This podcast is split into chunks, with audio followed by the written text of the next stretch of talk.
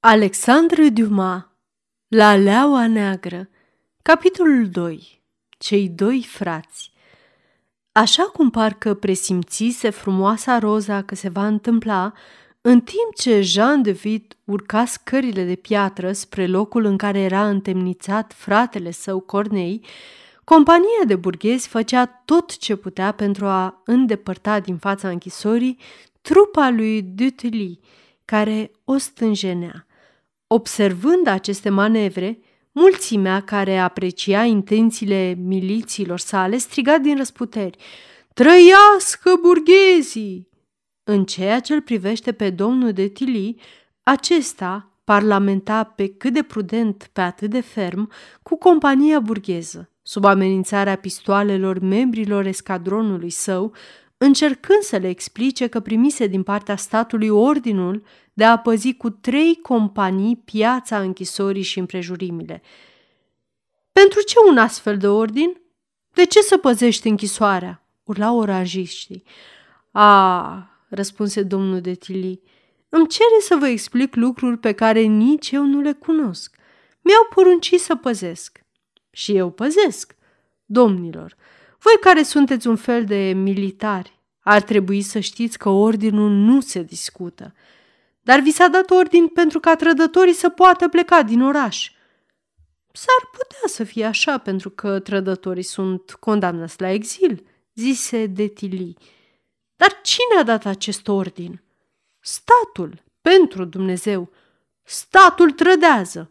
Dacă este așa, eu nu am de unde să știu. Și dumneata trădezi. Eu? Da, dumneata. E, asta -i. Să ne înțelegem, domnilor burghezi. Pe cine aș trăda eu? Statul. Eu nu pot să-l trădez pentru că sunt în slujba lui și execut în tocmai ordinele. Prin urmare, având în vedere că dreptatea era de partea contelui și răspunsul său nu putea fi comentat, țipetele și amenințările se întețiră. Țipete și amenințări cărora contele se străduia să le răspundă cât mai civilizat posibil. Dar, domnilor burghezi, pentru Dumnezeu lăsați puștile deoparte. S-ar putea ca din întâmplare un glonț să-l rănească pe unul dintre oamenii mei și vom fi nevoiți să reacționăm și să doborâm la pământ 200 de oameni, ceea ce n-ar supăra. Cu atât mai mult pe dumneavoastră, având în vedere că o astfel de situație nu se afla nici în intențiile dumneavoastră și nici între ale mele. Dacă voi trageți, voi, strigau burghezii, vom deschide și noi focul asupra voastră. Este adevărat, dar în acest caz nu veți reuși să ne ucideți de la primul până la ultimul, iar cei pe care îi vom omorâ noi nu vor mai fi mai puțin morți. Păi, atunci cedați-ne locul și veți face într-adevăr o faptă de bun cetățean.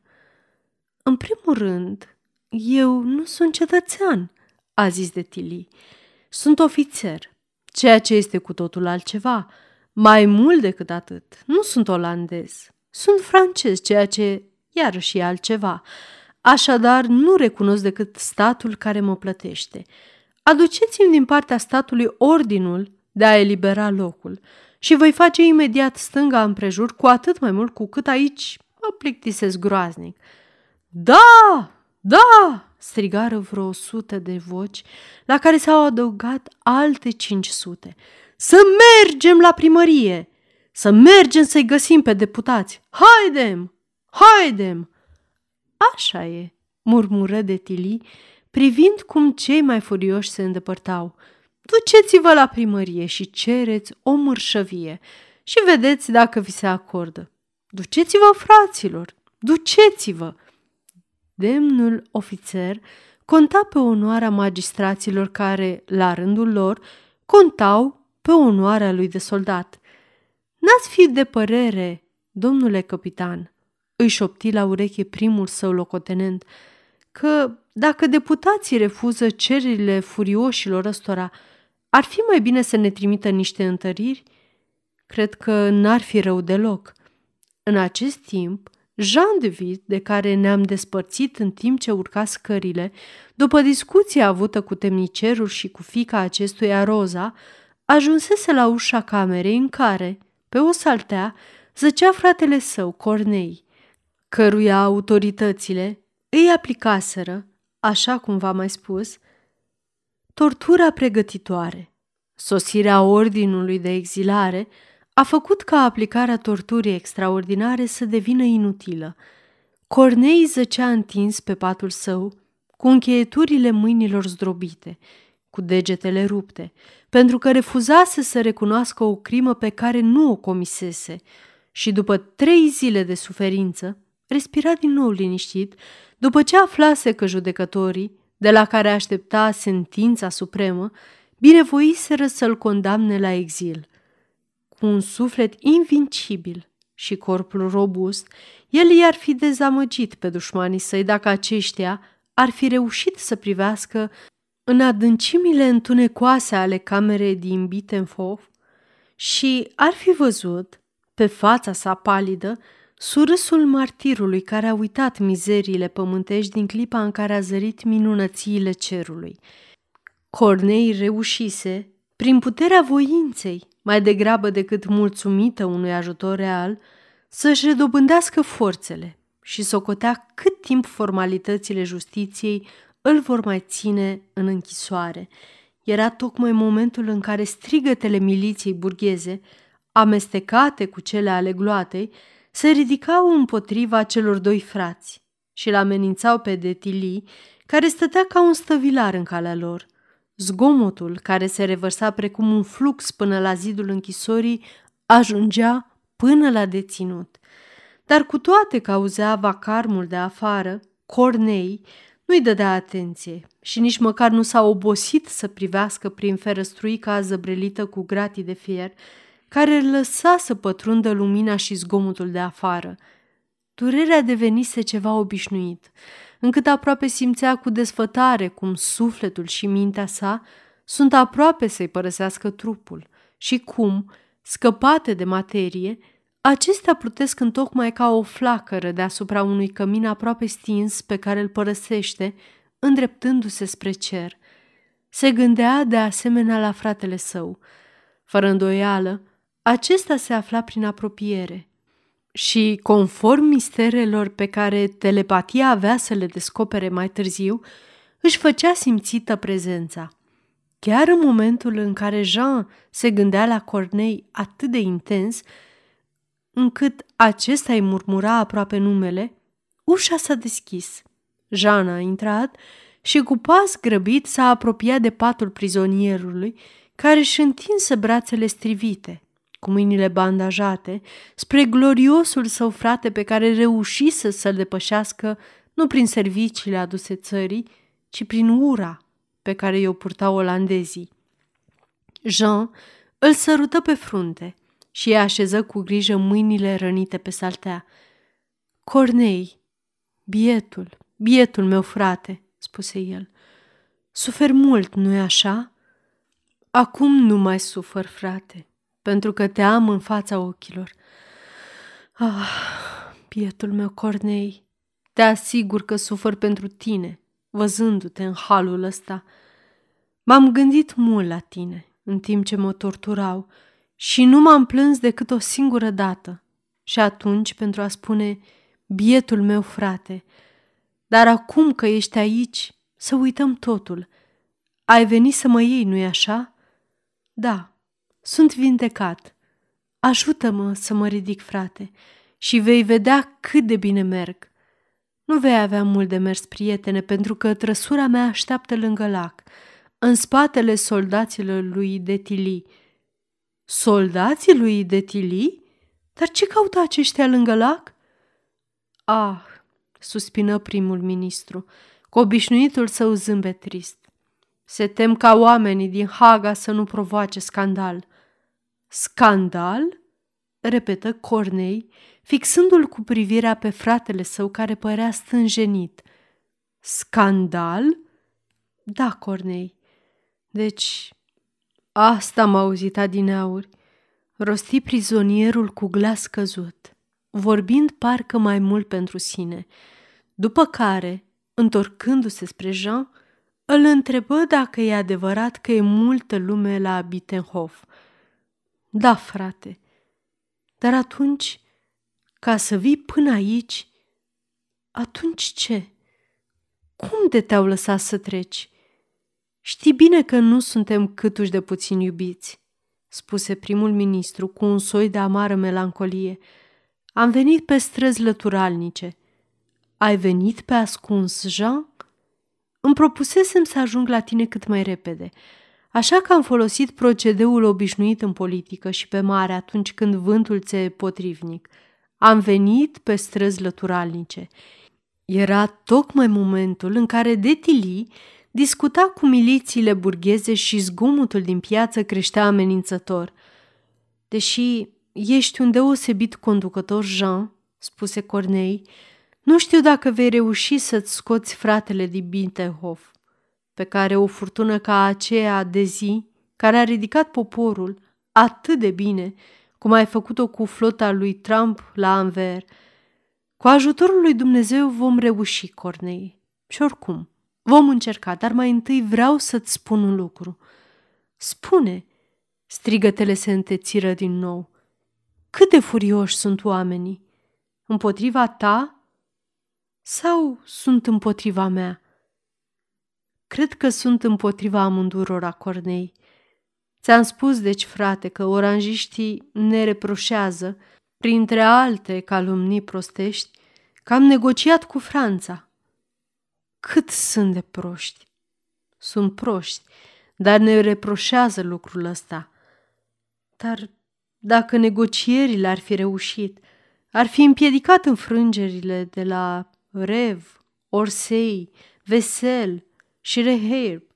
Ar fi fost evitată trecerea Rinului și Olanda, ar fi putut să se considere invincibilă în mijlocul mlaștinilor și al canalelor sale. Totul este adevărat, dar mai adevărat este că dacă ar fi găsit acum corespondența pe care am purtat-o cu domnul de Louvre, oricât de bun navigator aș fi, nu aș avea cum să reușesc să salvez cu niciun chip bărcuța fragilă care va trebui să-i ducă pe frații de vid și averea lor în afara Olandei. Această corespondență, care ar dovedi unor oameni de bună credință cât de mult îmi iubesc patria și câte sacrificii eram dispus să fac pentru libertatea și gloria ei, ne-ar putea pierde dacă ar ajunge în mâinile oranjiștilor, cei care ne-au învins. De aceea, dragă Cornei, îmi place să cred că ai ars scrisorile înainte de a pleca din Dordrecht pentru a veni la Haga să ne întâlnim. Frate, răspunse Cornei, corespondența ta cu domnul Louv dovedește că, în ultima perioadă, ai fost cel mai mare, cel mai generos și cel mai iscusit cetățean din cele șapte provincii unite. Mi-e dragă gloria țării mele. Mi-e dragă mai ales gloria ta, frate, așa că m-am ferit să ard această corespondență.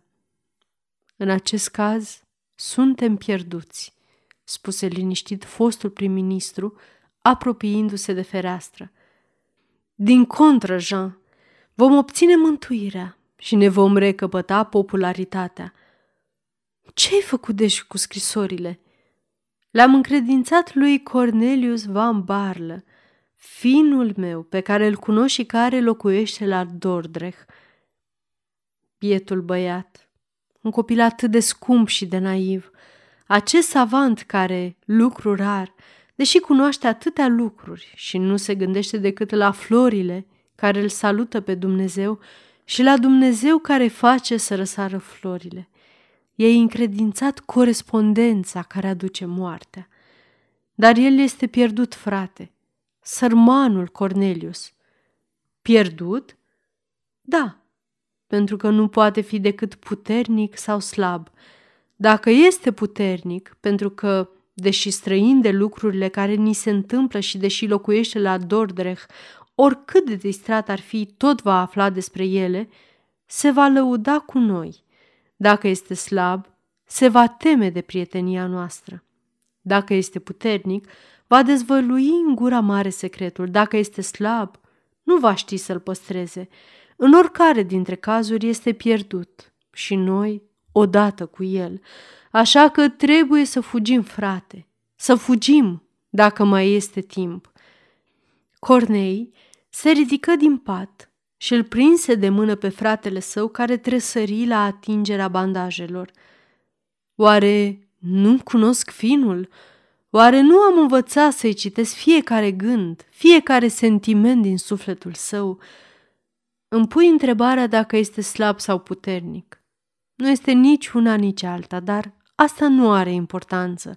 Important este că va păstra secretul pentru că nici nu are habar de el. Jean se întoarse surprins. Cornei, ești un om politic crescut la școala lui Jean de Ville. Repet, frate, Van Barl habar n-are despre natura și valoarea pachetului pe care i l-am încredințat. Să ne grăbim atunci, strigă Jean, pentru că mai avem timp să-i trimitem ordinul de a arde scrisorile. Și prin cine îi trimitem ordinul? Prin servitorul meu, Crac, care a venit cu mine pentru că urma să ne însoțească. El a intrat în închisoare pentru a te ajuta să cobori scara. Grăbește-te, înainte de a face scruma aceste glorioase mărturii, Jean. Mă gândesc că, înainte de toate, viteazule Cornei, trebuie ca frații de vid să-și salveze viața pentru a-și putea salva renumele. Dacă vom fi morți, cine ne va mai apăra Cornei? Cine măcar ne va înțelege? Crezi așadar că ne-ar ucide dacă ar găsi scrisorile astea? Fără să-i răspundă Jean, întinse mâna spre Bittenhof, de unde se auzea valul de strigăte sălbatice. Da, da, spuse Cornei, aud bine strigătele astea, dar nu le înțeleg semnificația.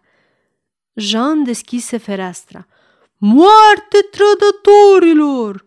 urla mulțimea. Acum înțelegi, Cornei? Și trădătorii suntem chiar noi, spuse întemnițatul, ridicându-și ochii spre cer și coborându-și resemnat umerii. Noi suntem, repetă Jean de Ville. Unde este crac? Bănuiesc că la ușa camerei. Atunci să intre. Jean deschise ușa. Într-adevăr, credinciosul servitor aștepta în prag. Intră, intră, crac, și ține bine minte ce-ți va spune fratele meu. O, nu, nu este suficient să-i spun Jean. Trebuie din păcate să scriu. Și de ce? Pentru că Van Barl nu va încredința nimănui pachetul cu scrisori și nu-l va arde fără un ordin scris. Dar vei fi în stare să scrii, dragul meu?" Întrebă Jean la vederea mâinilor arse și strivite ale fratelui său. Dacă aș avea un toc și cerneală, ai vedea, spuse Cornei. Tot ce am este un creion. Ai și niște hârtie? Aici nu mi-au lăsat nimic. Biblia asta. Rupe prima pagină. Bine, dar vei putea scrie citeți? E, asta e acum, spuse Cornei privindu-și fratele. Degetele care au rezistat la torțele călăului, voința care a învins durerea, se vor uni într-un efort comun și te asigur, frate, că nici nu va tremura mâna. Și, într-adevăr, Cornei luă creionul în mână și se apucă de scris. Atunci, pe bandajele albe apărură picături de sânge pe care apăsarea degetelor pe creion le gonea din rănile deschise. De pe tâmplele fostului prim-ministru curgeau și roaie de sudoare. Cornei a scris următorul mesaj. Dragul meu fin, arde pachetul pe care ți l-am încredințat, arde-l fără să-l deschizi, pentru ca nici tu să nu-i cunoști conținutul. Secretele de felul acelora care se află înăuntru duc la moartea celui care le păstrează. Ardel și astfel îi vei salva pe Jean și pe Cornei. Adio și păstrează-mi amintirea. Cornei Duvit, 20 august 1672 Cu lacrimi în ochi, Jean șterse o picătură din sângele nobilului său frate care căzuse pe foaie. Îi înmână scrisoarea lui Crac, dându-i acestuia și un ultim sfat, după care se întoarse spre Cornei, pe a cărui față suferința făcuse ca paloarea să se accentueze și care părea se afla în pragul leșinului. Acum, spuse el, când voi auzi fluieratul bravului crac, voi ști că a reușit să treacă de mulțime, de cealaltă parte a lacului. Va fi momentul să plecăm și noi. N-au trecut nici cinci minute și fluieratul puternic și prelung a străpuns frunzișul întunecat al bolților de ulmi, acoperind vuietul din Bittenhof. Jean ridică brațele, mulțumind astfel cerului. Și acum să plecăm, Cornei, spuse el. Sfârșitul capitolului 2